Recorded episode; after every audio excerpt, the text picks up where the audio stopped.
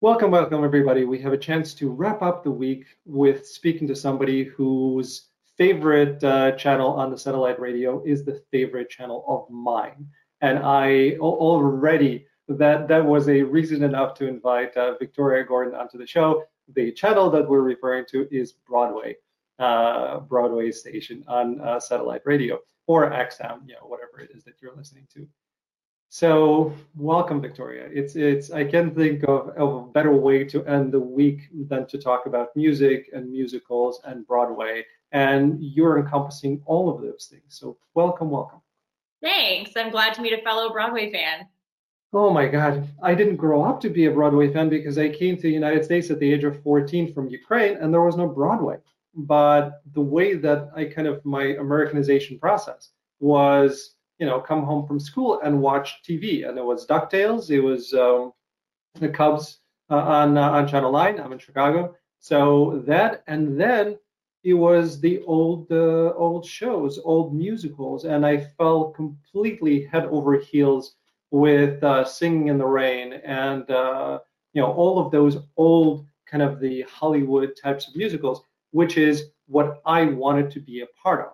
But then everything kind of started building on that. But my Americanization process was musicals, and they're still my happy place.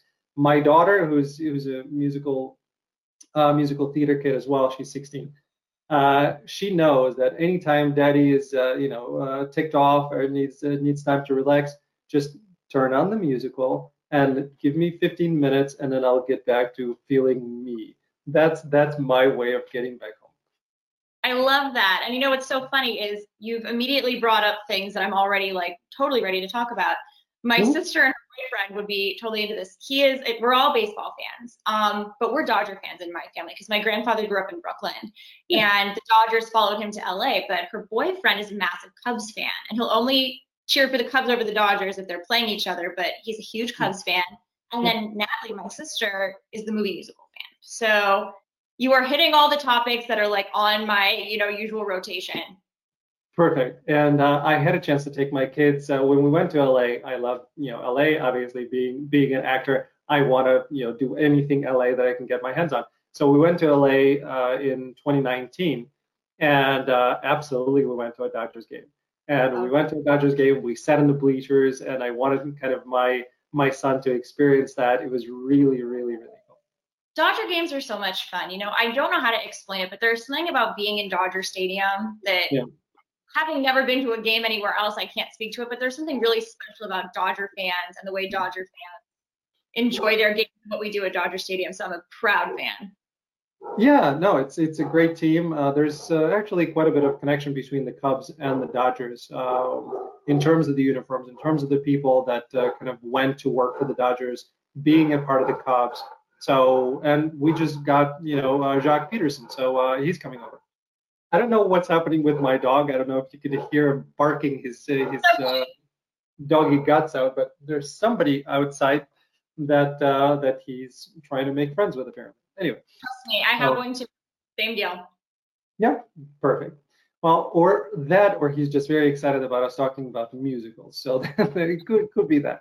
And I actually, not to put you on the spot because you know, being a person who loves musicals, anytime I get asked that question, I I don't like it because then I have to take one over another. But is there a favorite musical of yours that you can identify?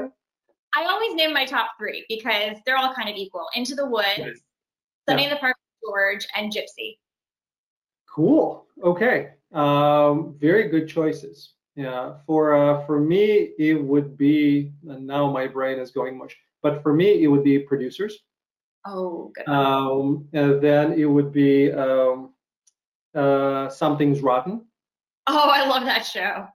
And uh, the third one, mm, probably Fiddler on the Roof, because it just has such a such a connection. And to you as well, you know, reading about uh, your genealogy project, and you just found something out. So we'll we'll touch upon that in a second. But those are my my kind of three, I think. It may change. Uh, it, it varies, but usually those are the three. Yeah. I love it. Very cool. Okay. So uh, since I brought up genealogy, you you you did your tree when you were 13 years old and continued building from there Uh, I did a little bit of mine, but again, a lot of my stuff is is back in in the old country. Uh, so there's not a top uh, a lot of stuff to find. But you were able to uh, to locate quite a few people, right? Yeah, well, I'm actually somewhat Ukrainian as well, and I've recently been in touch with a cousin of mine who is based in Ukraine, and Ooh. he's been helpful. So that's I didn't know about him, but he found me, and we were mm-hmm. we were like a DNA match, and then hmm. we started talking about last names, and we figured out how we were connected. So he is really helpful. I'm I think about three 16th Ukrainian, which sounds small, but is actually that means it's three great great grandparents, and um, hmm my family, my mom's mom's family came from there. So mm-hmm. that's always been part of my culture as well. But I also have, um, I've learned a lot. For example, I didn't know this, but my grandfather was Spanish. His um, mother was Spanish. And so I've been learning about my Spanish roots. And for me, that's been really empowering actually, because my grandfather grew up in a time in a place where he really couldn't be very open about his culture. He lived in a Spanish neighborhood and he spoke Spanish at home, but everyone was trying to push him to be American. And being American meant not being Spanish. So he made his children learn to speak Spanish and he spoke Spanish and he tried to keep up his own traditions, but he really also tried to let that sort of sit in the background to be an American. Mm-hmm. And discovering his life now and his mother's life, because she was the Spaniard, and realizing that she had to suppress so much of her culture to hmm. fit in. I want to reclaim that and really explore it. So that's something my family's been very passionate about lately is really exploring that part of our heritage. I mean, I've learned so much. I've learned about so many people. And what I always say is they all have their own stories. They're real people. Like they all mm. lived life and they did things and they experienced things. And we shouldn't let that be forgotten. No, absolutely not. And I find this it's so interesting that you know fast forward uh, a number of decades and now Spanish is the second language in the United States. So oh, yeah. uh, there, there would not have to be any suppression. I think it would just be something that's very comfortable and convenient if uh, if it was happening now. Um, yeah. So on on your Babbel now, you're learning Ukrainian and Spanish, or? Well, you know, the Ukrainian side of my family really didn't speak Ukrainian. I'm Jewish. They spoke Yiddish.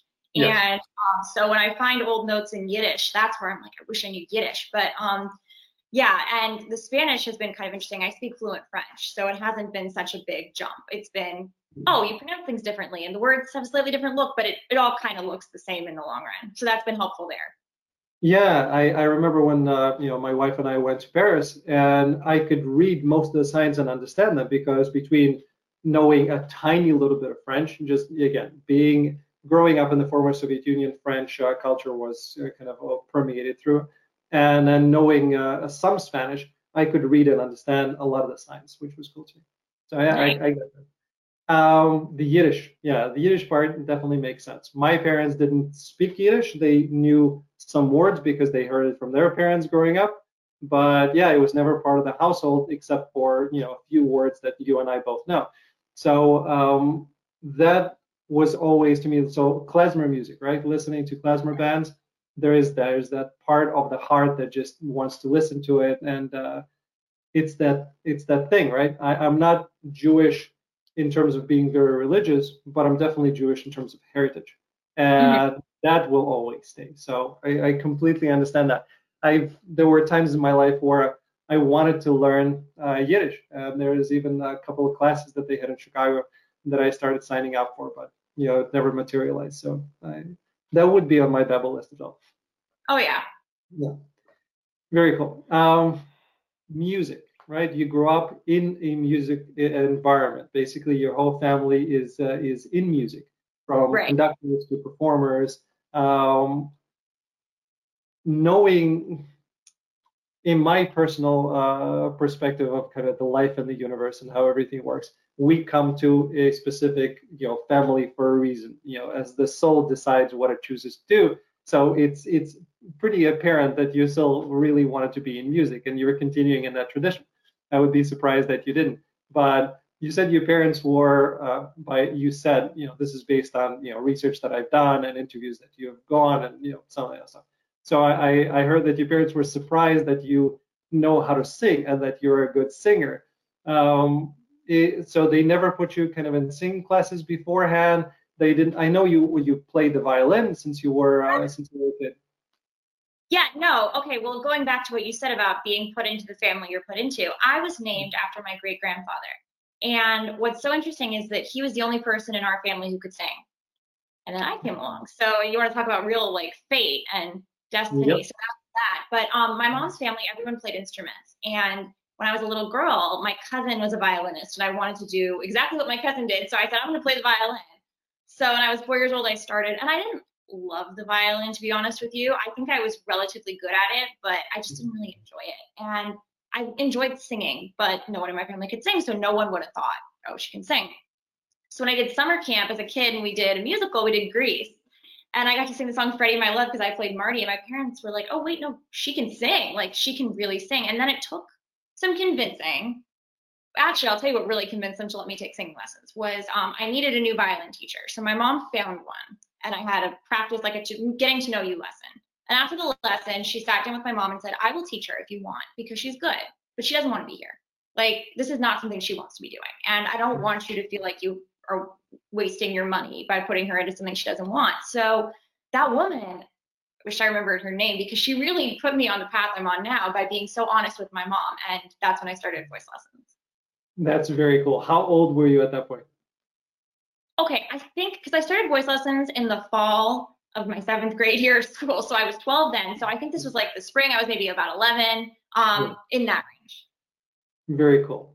That's really cool. So your grandfather, my my grandmother on my mom's side, she had a uh, operatic voice, and my mom uh, did not get it, and my mom was hoping that you know the next generation gets it. Uh, my brother and I did not get it. My voice, uh, I have a pretty good range, but it's like you know Swiss cheese. There are a lot of holes all throughout it. So uh, my daughter, I was hoping that you know my my kids would pick it up, and my daughter, when she kind of when she was growing up, she's 16, uh, as I mentioned, when she was growing up. Um, initially, we didn't think that uh, she had it. You know, she could sing, but she wasn't that good. And then she started uh, doing a lot of vocal uh, lessons. And now at this point, she can sing. So she has something. And I love kind of, you know, how you're listening to people and they may have, you know, incredible skill, but you don't love the tone and it just doesn't sound great. So she's getting to a point where I love the tone and her vibrato is starting to come through and she's doing all sorts of things like she's doing musical theater and maybe I don't know, but maybe there's something there's something to it. So it skipped a couple of generations, and finally, you know, my daughter got some of it, and then my son, I think, is is starting to get uh, to the, uh, as well. He tried singing, you know, of course, he you know he saw Freddie Mercury, um, and then he wanted to sing uh, that uh, too, and I'm like. Yeah, I don't know if you want to start with that, buddy, but uh, he did he did a decent job. So I think we're gonna get him into vocals as well, and then see what happens. Oh, nice! That's awesome. By the way, my daughter, you know, violin is her uh, is her you know instrument. She loves the violin. She's been playing it since somewhere in the middle school, and then uh, all throughout. So you know, she's in whatever the top level orchestra, and she's in choir. So you know, if I let her do what she wants to do, she would just go into musical theater and only pursue that, which is not going to happen in terms of you know forty thousand dollars a year uh, for a bachelor's of of arts. No offense to anybody who's done that, I'm just not going to pay for it. Yeah. Valid, very valid. Being an actor, I see that you don't need that in order to succeed in uh, as an actor. You either uh, have to have talent, and then you need to take classes and you need to work on it and then you can you know make it or not make it. Just because you go through a four-year you know program then do conservatory does not mean that you're going to be successful as an actor. That just means that you're going to be stuck with a lot of debt that you have to pay. So yeah. Definitely didn't do that either i have a degree well i was already working so i was working but um i have a degree in art history actually which mm-hmm. in and of itself isn't necessarily much better it still requires a lot more study but at the same mm-hmm. time what i loved about that is when i was in school in college in particular, I was hanging out with people who had no idea what was going on in entertainment. And that's a really good thing. Like to have mm. friends who might see a movie that's popular or like and watch the Oscars or the Emmys, but like it wasn't the center of their lives. And it gave me so much perspective. So yeah, I would recommend that people who want to go into performing still make a point of studying other things. Yeah, absolutely. Um, you brought up a very interesting point because again, growing up around people who are in the industry, that that kind of formed your experience. At what point you just mentioned, you know, college, but at what point did it start to expand that there are things outside of it and it's not the center of the universe? Well, I think one of the cool things about growing up in LA is that a lot of my friends' parents weren't in entertainment. Even those who had like entertainment adjacent jobs, like doctors who might have a celebrity patient or like lawyers who might have one fancy client, like still were regular people who still came home at the end of the day, paid the bills, made dinner, hung out with their families. So it was more surprising to me to learn that most people think that LA is just entertainment. Like that was more shocking actually. So for me, it was never really about learning that. It was more about learning how to manage getting too into a world where everyone thinks that's all that there is. And I think I managed that again by being very fortunate. I grew up here. So I have my family here and I have people I grew up with here and places I've gone to my whole life if they still exist after this pandemic and things like that. So yeah, it, it was less of a learning that and more of a realizing that people don't see it that way. Yeah, just like when I came to the United States, you know, people thought that uh, you know the former Soviet Union is basically Siberia, and we were riding bears, uh, you know, on our way to work. Um, I I literally heard that from uh, from a few of the kids. Uh, in, yeah, uh, it's the the hilarious thing to me was, you know, I I came in uh, starting freshman year in high school, right? So I just got done studying history and World War II uh, when I was in uh, Ukraine. So you, the facts are laid out. You kind of know. I know, you know, my uh, my grandparents uh, went through the war, so you know, and you have that background. Then I come here, and the first thing freshman year in high school, we're learning about World War II. I'm thinking, okay, great. I don't know English, uh, and I still have a lot of things to learn, but at least I know the material. And the material is completely different. The material basically says United States won the war. Uh, and I'm like, what? Where are you coming with this? And, and just, I had to really understand that history is written from everybody's uh, perspectives. And depending on where you are and depending on who won, they're going to uh, write it in the way that they choose to. And the truth is kind of encompassing all of those points and usually somewhere in the middle. But that part was shocking. The part where you know kids were thinking that everything was Siberia, everything was cold, and we had bears as pets. That was a little weird. And um, the last part is you know I started in Detroit, so we came to Detroit first before moving to Chicago. Now I have lots of family still in Detroit, Michigan. I like it. And anytime you talk to an outsider, they think Detroit is nothing but poverty and crime, and you're like, that's not where I you know, kind of grew up and family I have. So no, oh my God. My grandmother is from Detroit. My grandmother was born in Detroit and we still have a lot of family there. So I grew up going to Michigan and they don't live. I mean, when I say I'm going to Detroit, people are like, ooh, be careful. I'm like, mm, I know. like, my cousins drove me through there once because I was curious, but they yeah. live in the suburbs and you would never know where they are that they are living in Detroit. right. Yeah, because it's you know West Bloomfield, you know Farmington Hills. It's you know this this is what I'm used to. That is a suburb like other suburbs. They're very pretty. They're nice and green and lush, and uh, people are not killing each other. So oh, uh, they are so beautiful. And like my cousins live all over in those suburbs, but also I have one set of cousins in Birmingham. I don't know if you've been to Birmingham or not. Yeah, very very pretty. I adore Birmingham, and I'm telling film producers if they're watching, you can make any little suburban movie in Birmingham and it will look perfect. yeah, Birmingham is cool. And then again, I mean, there there have been films that are shot in that area that show just how affluent and pretty it is, like uh, Grosse Pointe Blank, which oh, I love. You know, that's that's Detroit people. Okay, that's a part of Detroit the way that you're perceiving it. So anyway, uh, off off my you know Michigan soapbox. Um, so you've been doing again like all spectrum of things right you sing you have your own show you're launching another series You've produced and starred in uh, in kind of a project. Do you like kind of having the full gamut because it allows your creativity to play, or is there a particular path that you're following and these are just steps that are leading to it? I think it's a bit of both. Um, because I can't imagine not doing a little bit of everything. I look at people yeah. who i mean like especially in comedy which is where i tend to live people do a little bit of everything. They write and they produce and they act and they direct. And directing is probably the one that i'm like the most nervous about but for the most part i love performing and i love creating and i love producing. So i do a little bit of everything out of necessity sometimes but also because i enjoy doing it all. And i think when i'm doing one specific job another one might seem a little more attractive you know when i'm spending hours and hours and hours casting something, for example, I I don't see myself being a casting director. That that's definitely not where I'm going. But um, I just enjoy creating things that entertain people, and I feel like as a creator, it's my responsibility at this point to be as hands-on as possible. It is, and again, all, all great directors are great editors. Uh, so you can do one without understanding the processes of the other. So I think all of that is going to be helpful to you down the road anyway. Mm-hmm. So, but where does acting kind of fit into that? Uh, where do you see, uh, from an acting perspective, yourself and your path? Well, I've always dreamed of having my own sitcom. Um, ever since I was a kid, I wanted to have my own sitcom. Hmm. And.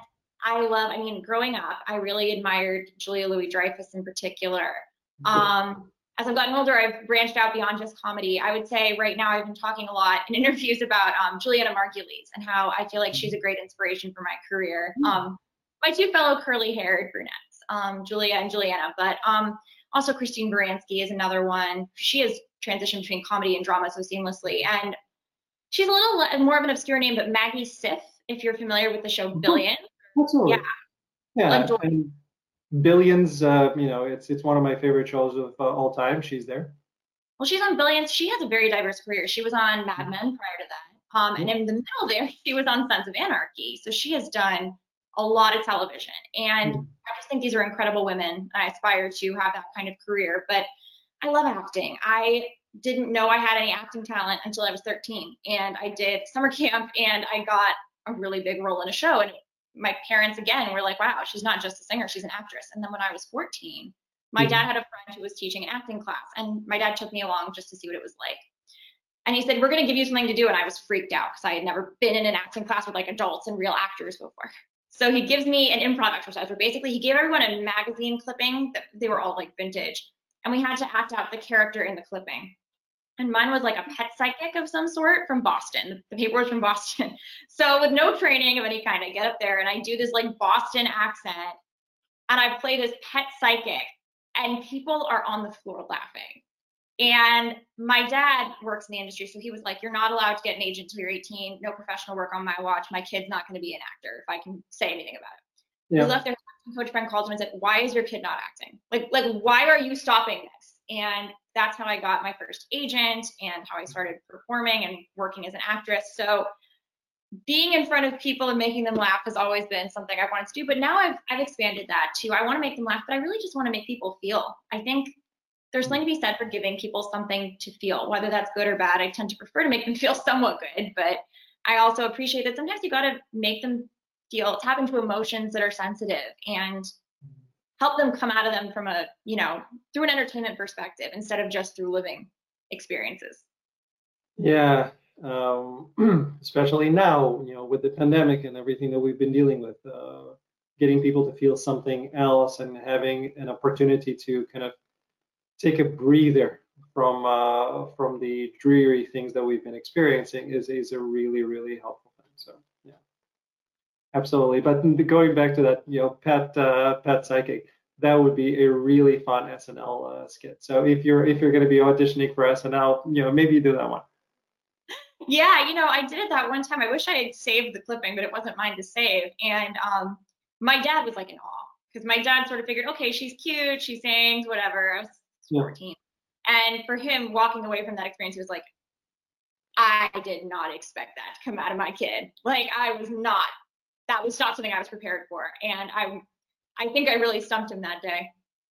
Very cool. Okay, so we have two out of the three. We is there a dancing to make you the triple threat? Have you gone that path? No, I would be what you would, I guess, in theater call a, an actor, singer, mover. Um, my parents never really got into the dance class thing because it was always about being a musician, being an orchestra, and like even me not wanting to play the violin anymore was a huge uphill battle. So dance was not going to happen. But I will tell you, I have the ability to move and pick up choreography. I just don't have the like years and years and years of training.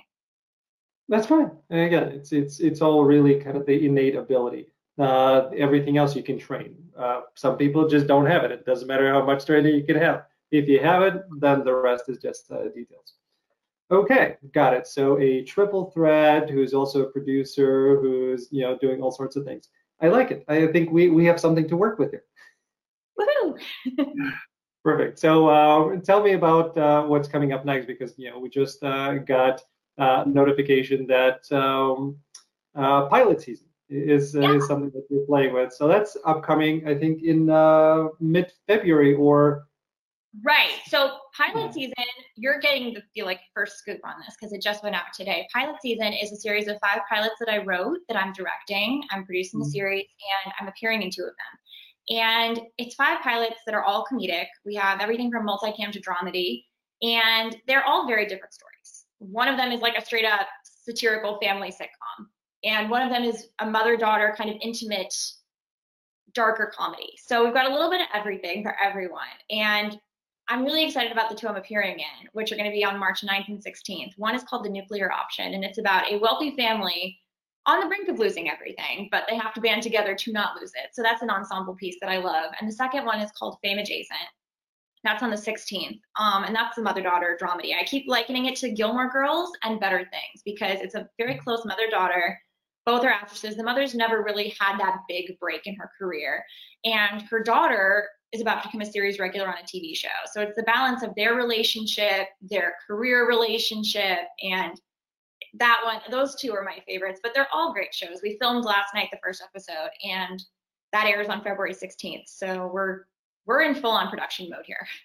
Very cool. I is there are you pitching any of these to actually become a potential uh, you know series and uh, having conversations with folks or waiting to see how they receive? No, I mean that's kind of where we're heading and I've been working on putting all of that together, but I think what's great about these readings is that they provide a tangible example of what the show could actually feel like. Now obviously we're over Zoom, so we don't have the luxury of having sets and the interactions between people, but they do give a really strong sense of what the concept looks like. And I think that's going to be fun for audiences. Yeah, it's much better than a pitch book, and here you actually see it. And um, you know, we got a little bit of everything, and that way people can pick and choose. If you'd rather read than watch, read. If you'd rather watch than read, watch. If you like to do everything, I got everything for you. Perfect. So next uh, stop, Victoria Gordon signs a multi-year deal with Netflix or Amazon. Both should be bidding on it. Let's start the bidding off right now. I'm gonna throw one more bidder in HBO Max. If you are looking for sitcoms, come talk to me. Get in with a young talent now.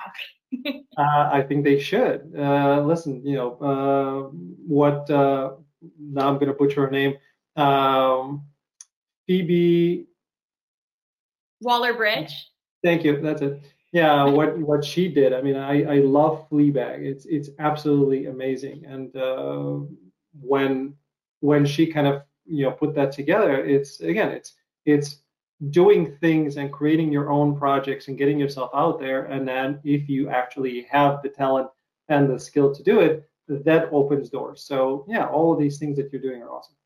And i'll give a shout out to my hometown girl pamela adlon um, who did that with better things. And better things is really mm-hmm. impressive. That is for those who've never seen it i highly recommend better things. It's about a, an actress with three daughters. It's pretty much autobiographical of Pamela mm-hmm. Adlon.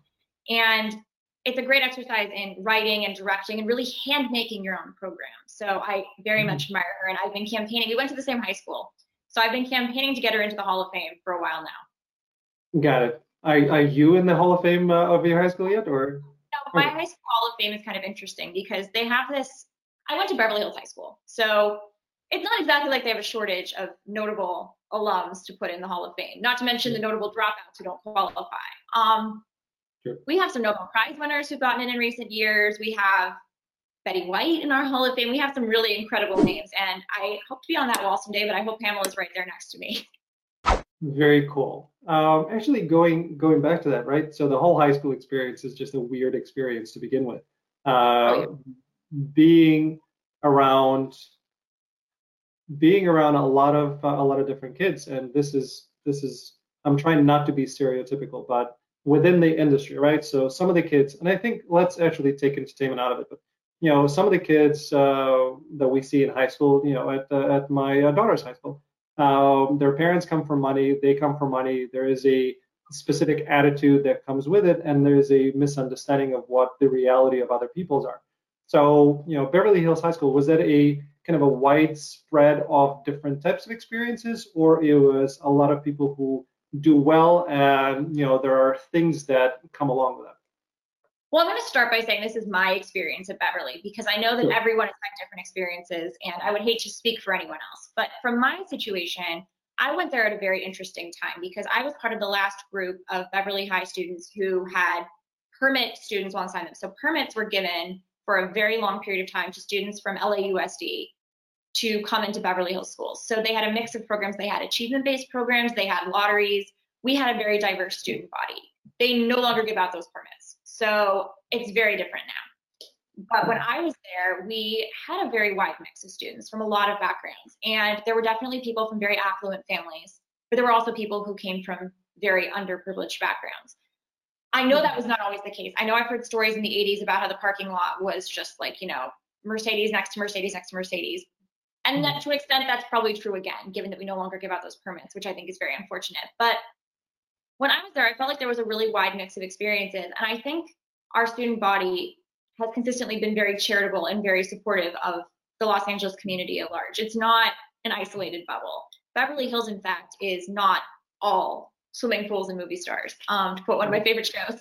But um, there is a large percentage of our community that rents, and the majority of the renters have children that they send to Beverly Hills schools. And hmm. people in Beverly Hills who are under the poverty line are at a huge disadvantage over in other communities, over people in the same situation in other communities, because hmm. Beverly Hills, the, the, the impoverished of Beverly Hills do not get much attention. And it's actually something I've been studying a lot recently because I realize that the median income in this community is so skewed. We have such high earners alongside very mm. poor people and those mm. people need our attention as well so we need to make sure that the image of beverly hills doesn't get in the way of compassion and helping others in our community who are in need victoria there is a show the poor of beverly hills uh, you know, there, uh, there is and i actually think more than like a show i would love to do like a documentary or something to really explore their situation because i think it's unfortunate that by saying you live in beverly hills people automatically assume there's right. a ton of money you must have a house and a big pool. Like, no, people live in some very small apartments and mm-hmm. people are homeless. We have a large homeless population in this city, and we need to have the resources for those people too. Mm-hmm. No, that's uh, keep doing it. And again, you as a filmmaker, you as a producer, it just that's right in line with uh, with kind of things that you care about doing. So that's very cool. Yeah, um, people's perceptions are always skewed. We, you know, living in a suburb of uh, of, uh, of Chicago, the suburb is you know multicultural. There are uh, you know there's renters. There is uh, uh, there are houses that are old houses that don't cost a lot. So there's you know kind of lower uh, lower middle class, middle class, upper middle class, and there's upper class, and it's all kind of in this you know large suburb that I live in. But there is a part of the of the suburb that is around a golf course, and they kind of built it around the golf course and it still has renters and it still has townhouses and it still has single houses. But when you mention that you're from there, people automatically think that you're living in a million dollar house, which is just not true. You know, uh, I live, we have a nice house. It's certainly nowhere close to it. But when you mention you're in Greg's Landing, people are like, oh, you're rich. Not necessarily, right? So it's uh, it's it's always perceptions uh, of people without enough information to uh, to understand what's going on. Absolutely. Very cool. So last uh, things as we're as we're kind of wrapping things up. So what drives you? I know you've mentioned the people who inspire you. I know the areas that you're focusing on. But if you had to kind of pinpoint and saying this is the driving force, be, you know, behind me, what would that be? That's a good question. I think a big part of the driving force behind me doing what I do is that I feel like like we were talking earlier about how people are put into the families that they're in for a reason or that they're given sort of the identities that they have for a reason. I really think that one of my reasons for existing, if you will, is mm. to give people things to talk about and feel, you know, to get people thinking about their experiences, their emotions, other experiences. I think we all have a purpose like that. And I really believe that I have a unique opportunity to use my voice to help other people process emotions, entertain them, make them laugh, maybe make them cry a little. And I just want to do that. I want to tell stories that inspire people in some way, whether it's to go write their own story or to call someone they haven't spoken to in a long time or just to sit down and mindlessly laugh for half an hour. I mean, I am happy to inspire them in any way possible. I think we have so much negativity. Like, I know that sounds like a cliche, but really, negativity yeah. is everywhere. And I'd rather be a force for positivity. And the best way I can do that mm. is through storytelling. No, that's that's great. Um, I asked this last question of, uh, of you know people kind of at the tail end of their life. Um, you know, I I've had legends on like Ed Asner, you know, June Squibb. I, I've had these folks on who have had remarkable lives and remarkable careers, and I asked them how they want to be remembered. But I think it's just as an important question to ask somebody who is young, who is uh, trying to figure out what it is that they want to do in their life and what to achieve. So, how would you want to be remembered when it's all said and done? Wow, that is a cheap question. Um, and I would love to hear Ed Asner's answer to that. He is a great guy. I worked with him a few times and mm-hmm. love him. But um, I think I want to be remembered as someone who entertained people. I want people to look back and think, wow, you know, she was entertaining. But also, I hope that those who know me, I mean, it's hard to ask the world to know something like this, but I hope that those who know me remember me as a good person and a force for positivity in their lives. I want to be positive to the people that I touch on a personal level. And, you know, it's funny you'd ask this. I recently, as we've been discussing genealogy a little bit, um, mm-hmm. I recently discovered that I had relatives who perished in the Holocaust. I had never seen that before. I didn't know about these people, I didn't know they existed. And when I discovered them, I discovered their daughter, who was 26 when she was taken to an extermination camp and killed on arrival, which that's dark, I'm sorry, but it's true. And what's shocking is that I had just turned 27. So here's this girl who's my age. And at the time that she died, she and my grandfather were born in the same year, so they were the same age. And I just thought, oh my God, this is someone who lived 26 years. I mean, she did things, she experienced things. I'm basically that age. And I, hmm. I, I only discovered her name today. Who's remembering her? So hmm. it's a deep question. And I really hope that someday hmm. I can be more than just a footnote in some relative's family tree and that I can touch them in a way that they will remember for a long time. And I hope that that's true of really everyone I love. Yeah. Um, yeah. I, it's, it's it's an interesting thing, and uh, you'll discover this as you know as you're getting older. There will be more and more of those realizations of, oh, you know, I am this age, and I know somebody who's this age who you know just perished. You know, what what does that? How does that change? You know, what I'm doing and what I should be uh, working on. It, as we go through life, we kind of make these discoveries that, in my view, are as painful as they are. They're they can be a positive force for growth. And they can be these markers and milestones in life that allow us to re uh, you know refocus ourselves or rededicate to a particular purpose. And it's it's an interesting thing, but yeah, it's uh, the Holocaust uh, was I I can't find the word that's that's bad enough to use for it, but I, I still cannot to this day watch Schindler's List. Oh um, no, absolutely not. Um, I don't do any of that. I don't, but I do love. Um, if it's come to Chicago, I can't say I do love the Willesden Lane stories. You know, Mona Golabek, the pianist who did her show, The Pianist, Pianist of Willesden Lane, and she wrote a book, The Children of Willesden Lane, and hmm. she's really told her mother's story. She's a pianist. Her mother was a pianist who left on the Kindertransport. And she tells her mother's story in a really beautiful way through music. So if you get a chance to see that at some point, I highly recommend that show. Yeah, I'll I'll I'll try to check it out. Thank you. Of course. Well, we um, it's it's good to leave it on an introspective note uh, because I think hopefully will make people uh, make their own kind of conclusions and uh, maybe dive into some things they you know should be looking into. So Thank you, Victoria. It's it's been such a pleasure getting to know you. Best of luck with everything. I am, you know, keeping my fingers crossed that you know the three networks or somebody else uh, look seriously at your new shows and uh, we can start seeing more of them. Thanks, and good luck to your kids with their singing and acting too. Thank you, thank you. I appreciate that very much. And thanks to everybody for tuning in to another episode of The Love of Acting. I know you love it as much as we do, and that's why we continue doing this for you.